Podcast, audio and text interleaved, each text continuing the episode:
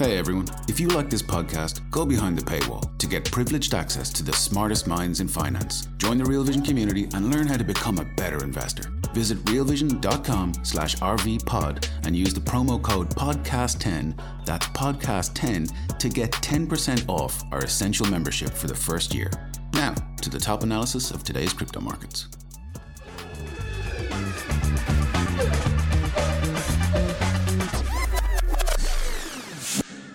Silvergate is winding down. We discussed the impact of the crypto friendly bank announcing voluntary liquidation. Plus, JP Morgan reportedly cuts ties with Gemini, and the GBTC discount narrows as judges question the SEC's stance on a Bitcoin ETF. Welcome to the Real Vision Crypto Daily Briefing. I'm Ash Bennington. Today, I'm joined by Leah Wald and Josh Olszewicz from Valkyrie Investments. Leah, Josh, welcome to the show. Thanks so much for having us, Ash. Thanks for having us, Ash.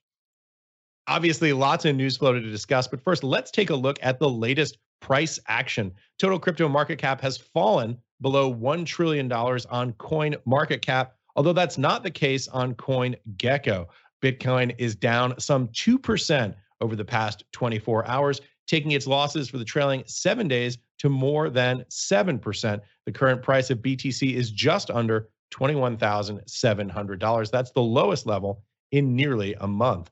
A Coindesk analysis of Bitcoin put and call options shows the biggest skew towards bearish put options in two months. This means traders are expecting the price of Bitcoin to fall in the short term. Meanwhile, Ether is doing slightly better than Bitcoin, both today and over the past week. Ether is down, but not quite as much as BTC. Ether is trading at around 1,000. $530 at the moment. Okay, viewers, please join us in the conversation. Put down your questions in the chat. Uh, wherever you're watching, we'll ask the best ones on air later in the show. Remember, Real Vision members take priority, but the good news is membership is free. With that said, let's bring in our guest. Leah Wald is CEO of Valkyrie Investments. Josh Olszewicz is the company's head of research. Let's get straight into the news, guys. Obviously, it's been a busy one here the last 24 hours or so since uh, the news broke at the end of the trading day yesterday around 4:30. U.S. crypto-friendly bank Silvergate has announced, "quote voluntary liquidation of the bank is the best path forward." Close quote. In other words, the bank will shut down entirely. Silvergate counted FTX among its clients. It suffered an exodus of capital in the last few months, as well as increased scrutiny from regulators. Not surprisingly, shares of Silvergate have plummeted on the liquidation announcement. Leah, Josh, your reaction to this news, and what do you think this means for the wider crypto industry? Yeah, I think that's a great question. And I think a lot of us have been watching this on the fallout of FTX and that it was public news of the diversification risk that they had with FTX. Now, I will say, as for the news, I was pleasantly surprised at what I think is quite classy of the orderly uh, shutdown that they plan on doing and that they've kept everyone in the in the loop. Um, they've been transparent. They've put out press releases. So uh, I do think that that's impressive compared to a lot of uh, most of the other you know bad actors in the industry in 2022 um, i think that again this is just showing uh, really structural issues that's systemic in the industry and specifically and i think that you know at least the next story of banking relationships with crypto. For all of us in the industry we know that we really had two options for a very long time. There was signature silvergate. Uh, last year, uh, 2021, 2022, I'd say more banks and financial institutions started joining but in a smaller way, and especially not in that native way of dealing specifically with crypto uh, companies, not just um, the corporate opco uh, uh, bank account entities. Um, so it's a interesting, um, very impactful news for the industry. I'm now watching Signature Bank, and we'll see how they are also affected by the inflows and outflows and regulatory scrutiny that I'm sure is definitely going to be following soon. Gosh, so many questions here. First, uh, does Valkyrie have any exposure right now to Silvergate uh, or to Signature? We have never banked with Silvergate. Um, we do have uh, banking with Signature, but we have reduced exposure. Uh, actually, prior to this, back last year, um, as soon as uh, FTX's news came out, we also keep minimal deposits. It's really um, more of an operational How would you characterize the nature of that exposure? You said operational. What does that mean in terms of, of magnitude? Minimal magnitude when it comes to Valkyrie. Uh, we do not. We were not exposed to anyone last year. We weren't exposed to Celsius. We weren't exposed to Terra Luna, Voyager, uh, Three Arrows Capital, FTX. No one. Um, so we're kind of well, we're very much Bitcoiners in nature in that we don't trust anyone. We don't trust any third parties. Uh, our signature banks are uh, needed for uh, certain account openings for some of our funds, but we keep uh, funds in there only minimally um, as as little as possible. And again, we do trust Signature Bank, but we're watching that very closely. And also, we are speaking to other banks uh, and trying to keep a pulse on who's going to be opening up for other customers soon. By the way, in terms of operations, how are the custody of the underlying digital assets matched against the investment products that are publicly traded? Uh, what does that relationship look like, broadly speaking? Sure. So Valkyrie has a series of funds. We have cryptocurrency trusts. We have SMA strategies that just launched. We have ETFs, and we have an opportunistic hedge fund. At the most, at the moment, the opportunistic hedge fund is equities based, and I'm sure Josh will go into it since it's an activist hedge fund that's playing the discounts on the trusts. The trusts are crypto native, but in regards to custody, we use uh, Coinbase and other custodians that we trust and have vetted um, in uh, a myriad of ways, especially from an OPSEC perspective. Um, in regards to the ETFs, as we know, you know that is that is a different game that does not use crypto vendors at all. Uh, do you have any concerns or questions about Coinbase's ability uh, to be a qualified custodian under some of the guidance we've seen from SEC? I think that a lot is going to come out soon uh, on what the SEC is looking at. I think that we all know that uh, what's been defined as a qualified custodian, a QC, has always been exceedingly loose. Um, it's definitely not up to snuff of what we're used to in traditional finance. Uh, but at the same time, you saw Bank New York Mellon come in last year, NASDAQ, et cetera, all primetime folks that understand what's actually needed.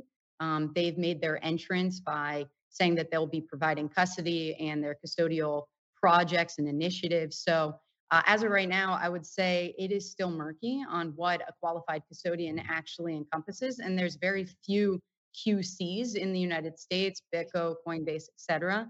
Um, so if we're following just that distinction, then I think us as customers, it's it's an inappropriate situation that we're in uh, by not having more, you know, rules, guidance, regulatory clarity on what's actually needed there. From an operational security perspective, again, all of us know it really does come down to user error, right? Uh, when it comes to a, you know exchanges being hacked or uh, a lot of other you know examples last year, those were users making decisions. Now um, that's aside from the morality of what happened last year, which makes me exceedingly angry. But it is up to Valkyrie to determine how. Talk about that when when you say exceedingly angry and the morality of what happened last year. Uh, give us your sense. I'm going to sound obnoxious, but it was disgusting last year. I, I mean, all the retail public. I mean, no one should have been harmed with those types of fraud. I mean, those were fraudsters. There's criminal activity. It was inappropriate the way that they had zero risk management. Who, who are we talking about specifically here? Yeah, I think all the lending, uh, the lending companies, um, obviously some of the other hedge funds uh, that had zero risk management. I think that what's painful is again all the you know the new coiners that came to the industry that got excited about joining the industry and got completely wrecked, and that was because of a CeFi company that didn't provide the right disclosures and I think duped a lot of customers and I think all of us probably know a lot of customers that, again, were you know new to the industry, and from a nominal perspective, it may not seem like a lot of money, but to each of those individual uh, individuals, I know that it was. Um, so I think it's unfair and sad um, that they got so harmed last year. Now, again, I know that's in juxtaposition of what I just said about user error. It's not in juxtaposition. I think that those users were not aware of the risks that were being taken. I think Valkyrie, it's on us to have a higher level of understanding and look at every single comma in a document of what a custodian's doing. Well, that's because that is our trade. Now, users joining new investors, new clients, that's not fair for them to, you know, for us to believe that they know how to look through an OPSEC document or lack thereof of disclosures to understand if a certain lending platform or other uh, custodial platform is performing um, from the disclosures that they're you know limited saying. So I think that there's a lot of regulatory clarity that actually is needed. Yeah, I'm gonna get to Josh in just a second. I want to talk about the activist hedge fund. I want to talk about more what's happening uh, in the exchange traded product space. Uh, but at first, before we do that, I want to just read this quote. I know I'm jumping around here a little bit, but I wanted to read this quote uh, and get a comment from you, Leah, on what's happening right now over at Silvergate. This is from the press release that came out on Business Wire at 4:30 p.m. after market close Eastern Standard Time yesterday. Quote in light of recent industry and regulatory developments, Silvergate believes that an orderly wind down of bank operations and a voluntary liquidation of the bank is the best path forward. We talked about this at the beginning of the show, but it's the next sentence that I want to get your comment on. The bank's wind down and liquidation plan includes full repayment of all deposits. Uh, obviously, this uh, is uh, is something that uh, I imagine uh, that their depositors will be very relieved to hear. Uh, is there a concern that you have, or within the industry itself more generally, uh, that there may be daylight between the plan and what actually happens? In other words, is there risk when you see this type of uh, bank liquidation? That's right. There's always risk. Um, you know, Ash, I feel like you would be able to provide more historical examples than me on this one, uh, just because I, I think that you're one of the most learned uh, individuals in the space. But throughout history, sure, I think that we can't just take anything at face value. It's going to be interesting to see how this plays out. Um, I'm hoping that Silvergate is able to be orderly uh, in this manner, but I think that, again, time will tell. All right, Josh, I want to read this next story to you and bring you into the conversation here a little bit more broadly. Uh, we obviously want to talk here about Bitcoin spot ETFs. Uh, this is uh, according to data from YCharts. I think we can post this up on the screen.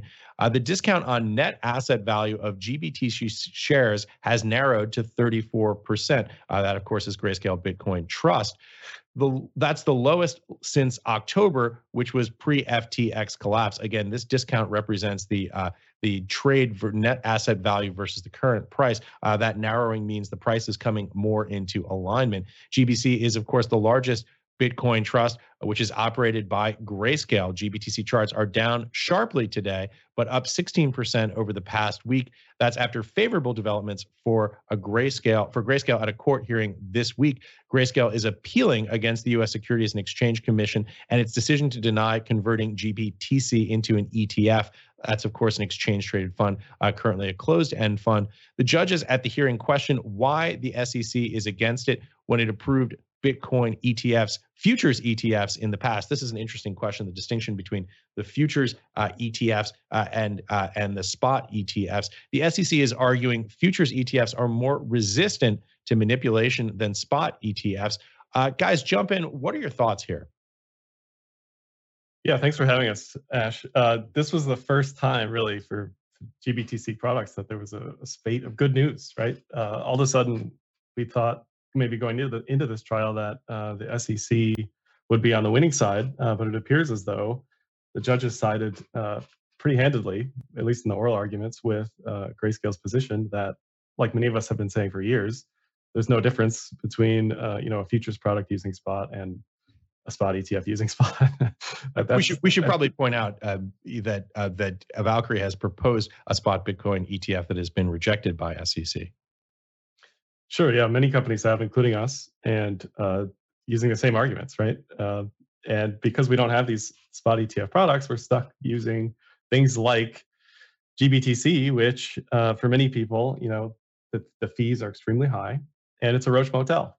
Bitcoin goes in, Bitcoin doesn't come out, um, and they have no plans of reducing those fees, as the CEO said yesterday in Bloomberg, uh, until an ETF conversion and they really have no need, right? They have no need to do anything, uh, which is why uh, the discount, you know, in my opinion, has continued to grow, uh, and why we're going after this uh, from an activist perspective because we proposed uh, lowering fees and allowing redemptions. Um, I mean, it's. But by the way, just for some simple. additional from some additional context here, I should point out Valkyrie proposed back in December uh, to take over running GBTC from Grayscale. Uh, give us a little bit of context on where that is right now.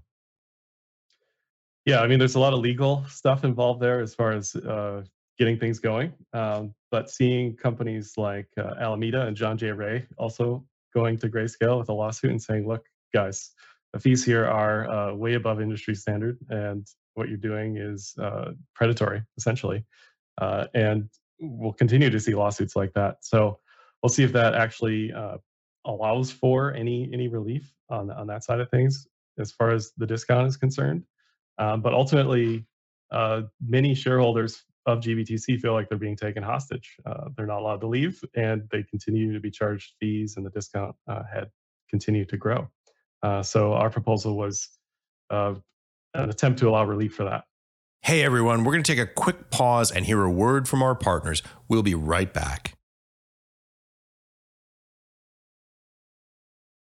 And when you say not allowed to leave, of course they can they can they can sell the shares, uh, but they can't convert them into Bitcoin under the current structure. I know this gets technical uh, into the weeds about some of the operational details of this, but as a closed-end fund, they aren't allowed. Uh, you're not allowed uh, to convert, as I understand it, based on the SEC rules, you're not allowed to essentially convert that into the net underlying assets. Uh, and that is the consequence of what we're talking about right now this idea uh, that you're not able to essentially exit from the exchange traded product into the underlying asset. Correct, right. Uh, and previously they had windows of uh, redemptions for this. Previously, the, disc, the discount was a massive premium there was a lot of you know wheeling and dealing with uh, the crypto lenders going back to that as far as how the premium even existed in the first place and how the premium sort of disappeared into a massive discount and the premium and, was steep i mean it was pretty significant the premium that it was trading was uh, when there were very few ways to get into uh, bitcoin exposure particularly for institutional clients it was trading at uh, what was it the, the number was i think it was over 50% right yeah, it was very much a product of its time because it was accessible to many people. People wanted exposure. People wanted to be able to access it through a brokerage account. Uh, you know, if there's anything we've learned, I think at Valkyrie of trying to bring products to market, it's that accessibility is the number one priority. Um, even like the quality of product, obviously important, how it's run, extremely important, custody important, but the ultimate holy grail is accessibility. Uh, so that's why things like right. Grayscale, uh, you know, perpetuated for so long, got so big, uh, and became you know this powerhouse of a product. By the way, I'm eyeballing it on the GBTC discounter premium uh, to NAV chart, and it looks like it was trading back in April of 18 at an 82% premium relative to net asset value. Yeah, and, and I think maybe a lot of people don't realize it because of the, the differential in the, the price of the shares versus the underlying. Uh, at least initially, you know, unless you're investigating this completely, you don't quite think that uh, you're you're getting what you're getting. You know, I think that's another part of it. That isn't necessarily Grayscale's fault. That's just how the, the product is run. Um, but I think that that allowed the discount, or sorry, the premium to to be as high as it was and be palatable. I think to people because they're like, oh well, we're buying Bitcoin at this you know this tiny price, right? There's there's a lot of uh, integer bias going on there too. I think. Mm. So, Josh, let me ask you this. Tell me what you guys are doing on the activist hedge fund side. Uh, obviously, there are a lot, as we've, we've pointed out, through these discounts and premiums on price. Uh, clearly, there are price deltas that can be taken advantage of uh, for those who uh, have the uh, the nerve, the intestinal fortitude to do it. Obviously, there's risk in that as well. Talk a little bit about what those opportunities look like uh, and what the risks are. Sure. Yeah. So the opportunity is you're effectively buying you know, Bitcoin at a 60% discount or 50%. Uh, that has closed significantly since the uh, lawsuit hearing, as you showed there, to uh, 35%. I think the maximum was around 48%. Um, there are still other products, though, that uh, have a massive discount as well. Grayscale products, uh, there's, there's other companies that have products, closed-end funds that have products. Going after closed-end funds from an activist perspective um, isn't anything new.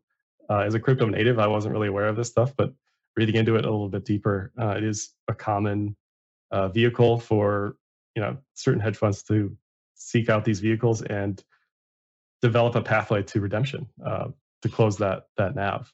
Uh, so the risk from the the fund's perspective probably is you know if Bitcoin price continues to go lower as I'm looking at it here at uh, 21.4. Um, another risk is uh, the correlation or lack of correlation, decoupling where uh, you know spot Bitcoin is increasingly bullish, maybe, and the underlying pink sheet products are not. Um, but I think the, the biggest risk is the spot, the underlying product, uh, potentially, you know, going sub 15k, let's say.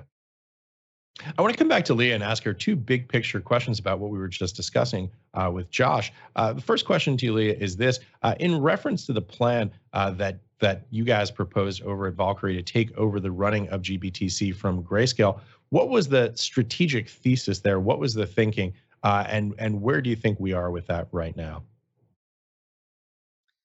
Yeah, we've been running a Bitcoin trust since January 1st, 2021.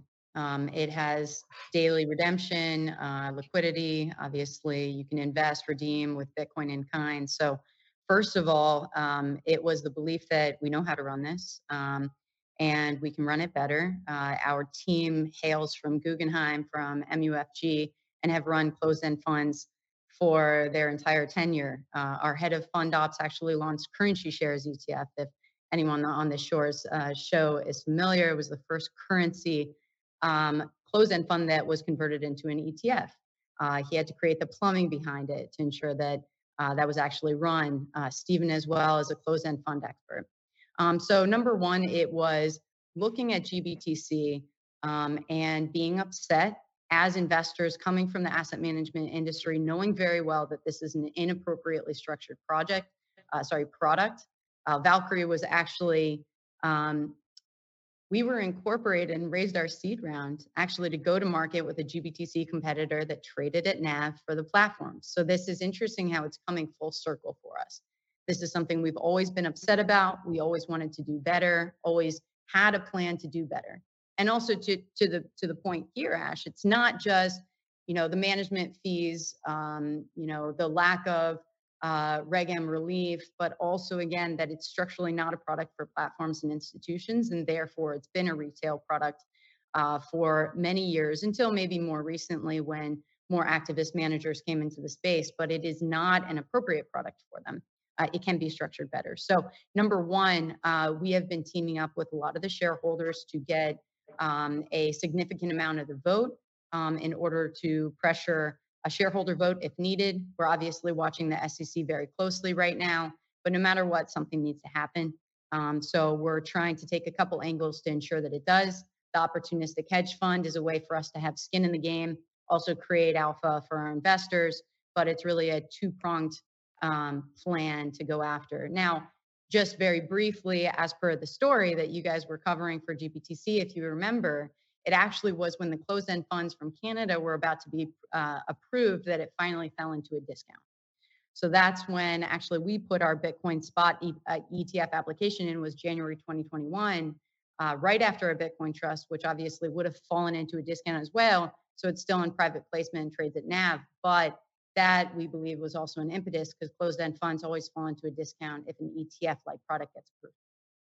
Well, you know, it's interesting. I we were talking about this with Josh a bit, uh, and Josh correctly pointed out that uh, in addition to Valkyrie being rejected, uh, other players were rejected. In fact, we should point out that every other player who submitted a similar application uh, to uh, SEC for a BTC spot ETF was rejected. Uh, talk a little bit about these structures, because I know particularly for people who are crypto natives who don't have backgrounds uh, in traditional financial products. These these confusions these are very confusing uh, structures and hard to understand. First, let's talk about where what the uh, what the nature of a closed-end ETF, uh, excuse me, a closed-end fund is. You covered this a little bit, uh, but let's just to break it down at the 50,000 foot level uh, for people who are trying to struggle to understand exactly how GBTC and other closed-end funds function. Number one, and then we'll talk a little bit about the distinction between spot versus futures ETF products.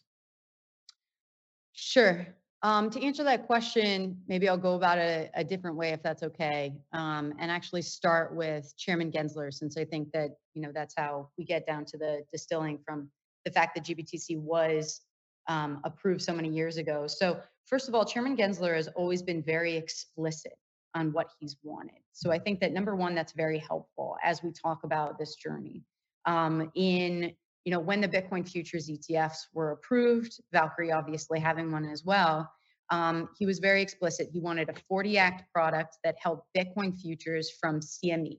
There are other options. Bakkt and ICE has another Bitcoin futures product that is actually physically delivered. Some think that's a superior product, but he was specific about the CME.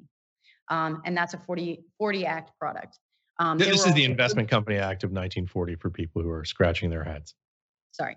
And then there was obviously the 33 acts, and that's what this Bitcoin spot ETF would be.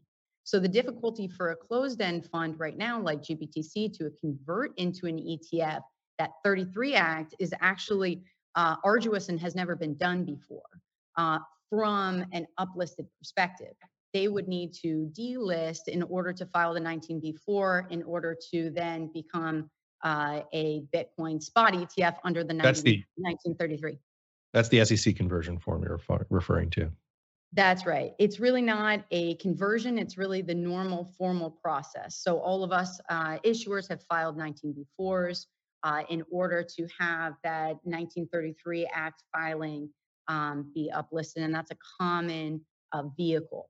Um, but again, it's um, it's one that hasn't been approved yet. So let, let me let me ask you this, just because I I, I know that it's it, it gets very confusing as you talk about the operational details uh, from the legal comp- uh, component of this. Uh, in other words, the process that has to be gone through uh, with regard to the uh, meeting the specific letter and spirit of all of the securities laws. But what are the difference functionally that we're talking about? Why, uh, in other words, do people want exposure to these products via a, a spot Bitcoin ETF rather than a closed-end fund, rather than a Bitcoin futures ETF?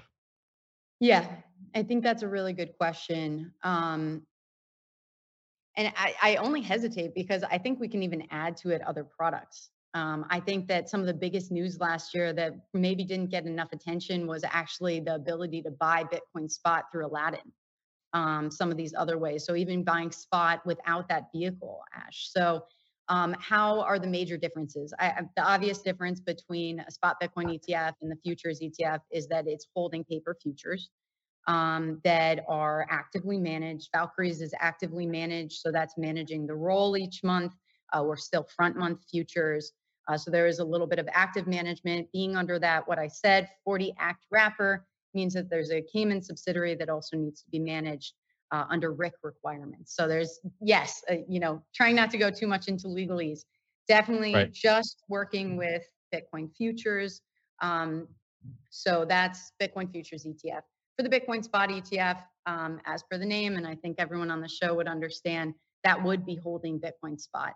Um, in regards to the plumbing behind it, that's definitely to be determined on what Chairman Gensler is comfortable with, and that's per what we were talking about at the beginning of the show, who's going to be a qualified custodian in order to uh, effectively be on those applications and be part of that plumbing. ETFs have a crazy ecosystem in the background with lots of acronyms such as APs, et cetera, et cetera, FCMs and LMMs and all that good stuff. So all that needs to be sorted, and those are acronym soup. In regards to the closed-end funds, those do operate differently. Um, I think that uh, the SEC, you know, may, may, think interestingly about the fact that they approved GBTC back in the day uh, because of its structure, uh, because of the fact that it doesn't allow today uh, the redemptive relief. Uh, it did. The issue with when it was providing providing redemptions is that it was actually on a schedule. Uh, it needs to be off schedule in order to be appropriate for the market. That's why we got this premium uh, in order to understand exactly when uh, these were going to come out. And then sophisticated players took advantage of that. Um, but so, without, yeah. Yeah. So, so quickly though, what are the advantages in terms of the ownership of spot ETFs, and why is there so much interest in that? Number one, and number two, uh, you mentioned Aladdin. I assume you're referring to BlackRock's Aladdin portfolio management software uh, access to Bitcoin. What do you think the significance is for that, particularly on the institutional side? Yeah, absolutely. So for the Bitcoin spot ETF, a lot of investors are interested in that because especially the tax advantages that an ETF does provide, it's able to slot onto platforms. So any RIA financial advisor can buy it very comfortably. That can't be understated uh, for an importance right. for investors. And that's just due to a reporting standard that uh, financial advisors require. Um, so that plumbing's required, and that's very important. Uh, also, when it comes to larger money managers that have specific risk parameters and investment committees that they need to go through, sometimes multiple, um, an ETF structure is a structure and vehicle that they're very comfortable with rather than buying spot or GBTC, which often doesn't um, fit within their, their risk parameters. So the structure itself from a retail perspective, I think there's um, a lot of enthusiasm on being able to buy it in a comfortable way for your IRAs or 401ks. Uh, they still love spot. I do too. Uh, but not having to buy it through Coinbase or any of the other exchanges, instead, just through simple brokerages. And right. Uh, hopefully with the appropriate management fees um, as per uh, ETF standards. So I think that's and, and also the and also the price alignment, right? This is another right. considerable factor. Why don't you talk a little bit about how that's rebalanced? Yeah, that's right. So it should track price. You shouldn't have this discount premium to NAV that you see with GBTC. Uh, the futures obviously track as well as you can with any instrument in the market right now, but obviously there is somewhat of a tracking error. Uh, and that's where the active management does come into play. So spot should track the best. As per your question previously about BlackRock Solutions, formerly turned into Aladdin, um, that is very important. Aladdin is utilized by all the largest money manager, asset managers, and the plumbing of the industry. To be able to buy spot directly through Aladdin is is absolutely massive. The thing that's interesting to me is you didn't see that many money managers actually buying. I think it's not surprising in a bear market and also shows probably the desire and appetite for a spot ETF because I think from I should say from all of our conversations with other managers, they want a uh, a crypto native manager to be managing in the background or an ETF like product. Still a little uncomfortable buying themselves for their clients, but um, definitely a huge development in the space that we'll see where and when that becomes even more important. Hey everyone, we're going to take another quick break and hear a word from our partners. We'll be right back to the Real Vision Crypto Daily Briefing. Okay, we've got a lot of viewer questions that are coming into us now that we just can't wait to get to. Uh, and I'm really looking forward to hearing you guys uh, take those on. Uh, but first, we're going to look at uh, a viewer clip, excuse me, a clip from the latest Technical Trader Show. This is where Real Vision Pro crypto members get access to the latest technical analysis and trading ideas. You can sign up at realvision.com forward slash pro crypto to get access to institutional grade content. Here's a snippet from it recorded after the Fed comments on Wednesday. Let's take a look. Bitcoin sold off, and I think that's primarily due to the fact that, you know, dollar was very strong. The Fed is on pace to continue higher for longer. And as of today, which was extremely hawkish, it looks like they might be doing 50 basis point as of the next hike. Why? Inflation is still sticky. And it seems like the Federal Reserve is still very adamant about pressing on that inflation button to try to hone it in regardless of the possible policy errors that they might be doing. Their primary indicator is employment, which looks a little bit strong, but I do believe that employment is lagging at the moment. If you look at the mass layoffs across the board, if you look at weakness in housing, they are setting themselves up to shoot themselves in the foot. It's just the DeMark setups are really, really clear. If you look at something like uh, the S&P 500, we qualified TD propulsion down. DeMark propulsion, my favorite indicator, the best trend indicator I've ever used. When you qualify propulsion down, you can almost guarantee as long as it's not nothing's a guarantee, but how, the risk reward is always against the swing high to target that 376 TD prop down, and it's simply just fib extensions. It's 23.6 and double that, 47.2% fib extensions. We qualified that. The most recent high, uh, you know, on my Twitter, I said this was just a, a very easy short. On my newsletter, I said it's a very easy short. We should continue to see downside, and why? Look at the dollar, just so damn strong you have a very, very strong trend in the dollar. This is not good for stocks. You have trends in rates to the upside. This is not good for stocks. I still think we're going to see one more low. And what does that mean for something like Bitcoin? We should continue to see the downside. You know, my, my theme in these is just going to be look, you're into some near term support, but it, we have qualified propulsion down in stocks, and it looks like we're going to continue to trend lower. And it looks like as soon as they're going to do that 50 basis point hike, you're going to see some real risk taking off the table off that news. I just don't see it's. It seems very binary to me that that's the only outcome. Uh, as soon as they do the 50, you're just going to sell off, and the market is going to front run that a little bit, and then you're going to sell off on the news, and maybe that's when you start to buy because that'll be the better opportunity. But for now, I just I, I only see it as a, a one way action.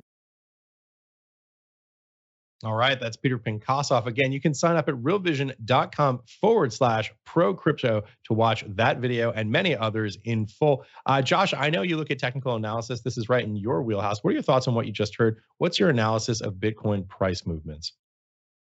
Yeah, I mean the macro headwinds probably have never been the strongest that they've been since Bitcoin's existed. Bitcoin's existence has largely been in this, you know, zero interest rate policy regime. Uh, so it's interesting that, of course, we had, you know, the tide go out with the rate hikes, uh, starting with Terra Luna and and so on, 3AC, uh, and now we're sort of dealing with uh, inflation still. Uh, the question is, how fast is inflation falling? is what the Fed is looking at leading or lagging? Are they too behind on the data? I know uh, the clip mentioned housing. Uh, depending on how you want to look at housing, a lot of housing looks like its valuations are collapsing, but still very unaffordable. Uh, there's a lot of data every day. Uh, you know, yesterday we saw JOLTS, which is uh, job openings, better than expected. We saw ADP payroll numbers better than expected. That signals that the jobs market still might be very tight. That the, the Fed has a ways to go yet as far as raising rates. They have they have room to run there. Um, based on the inflation numbers they're looking at, they also have room to go if they want to reach that two percent target. And generally, if we see rates rising, we see risk assets falling. And also, as the clip mentioned, uh, DXY strengthening. DXY is a basket of uh, currencies against the dollar, mainly the euro. Uh, but if we are strengthening here on a relative basis, greater than the euro or the CAD or the JPY, and you'll see DXY rising, and anything denominated against the dollar tends to fall.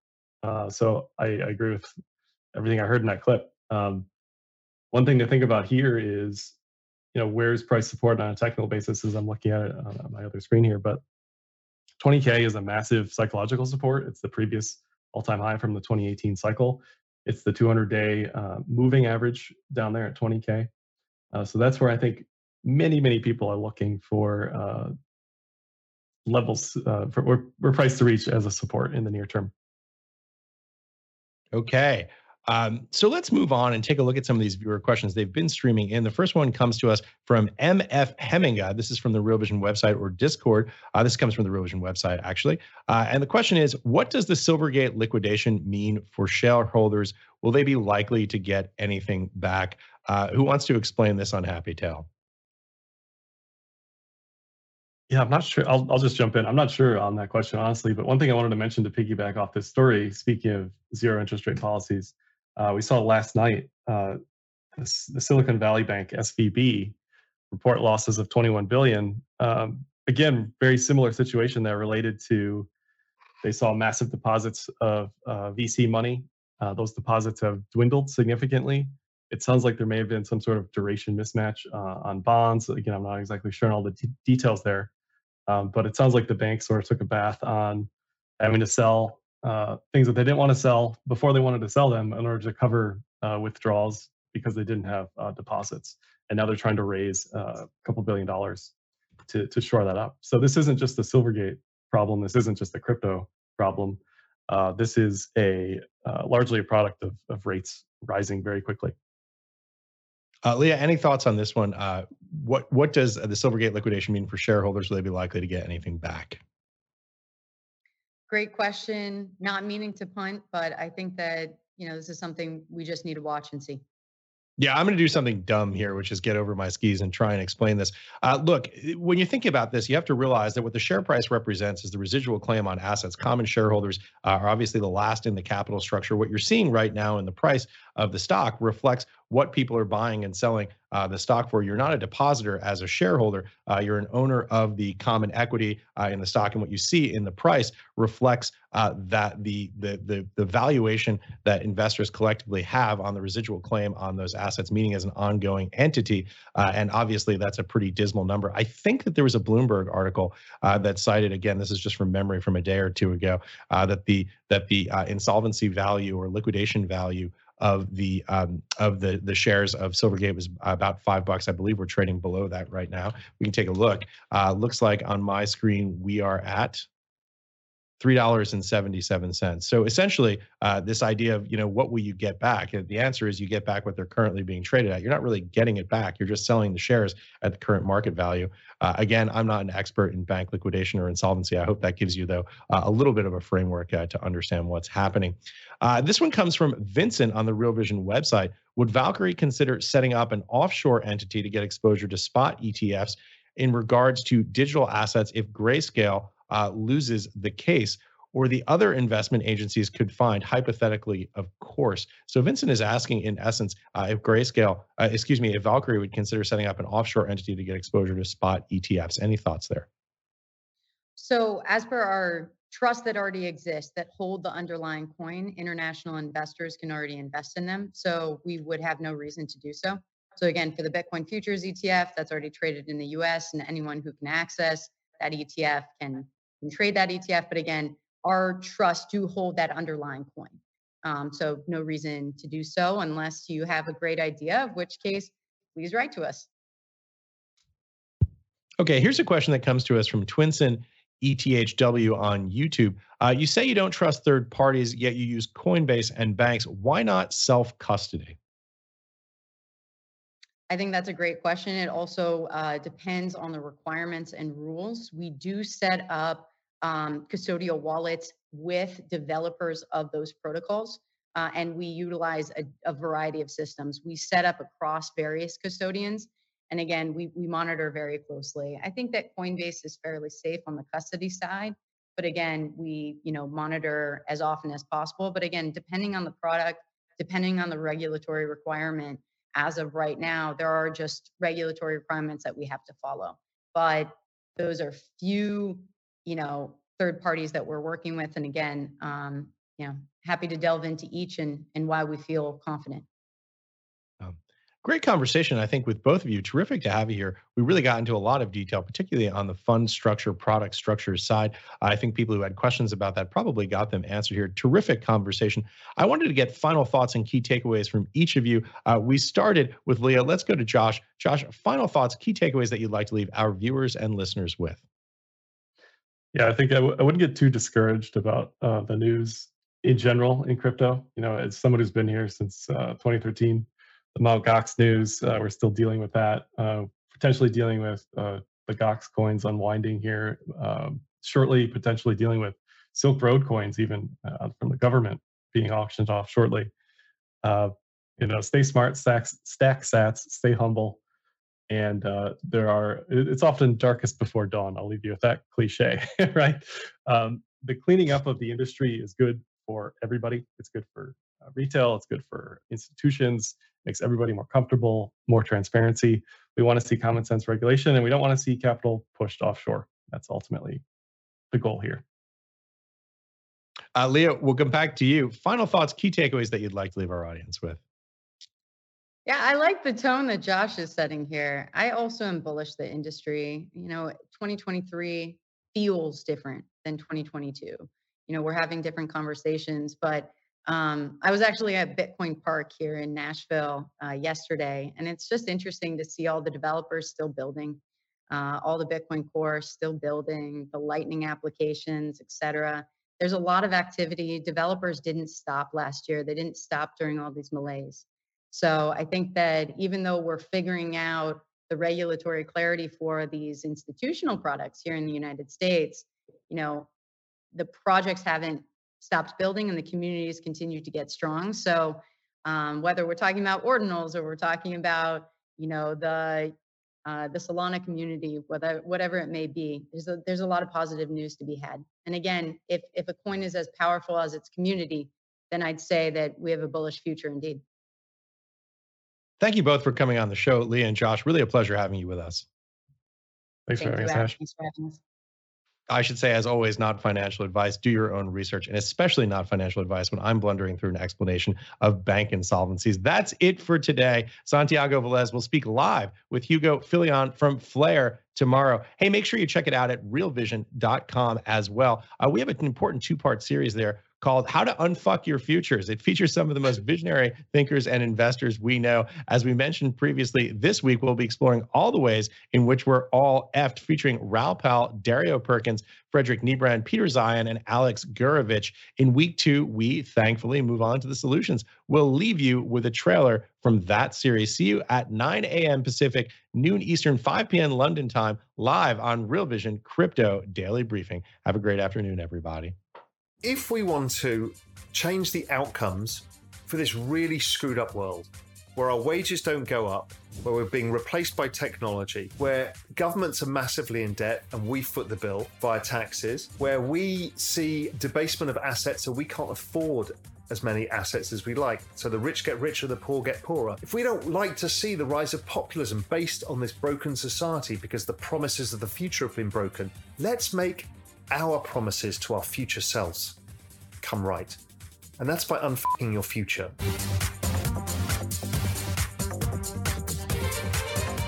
Some of this is going to really fuck your future in 20 or 30 years' time. But we've got time to figure that out because it's unstoppable.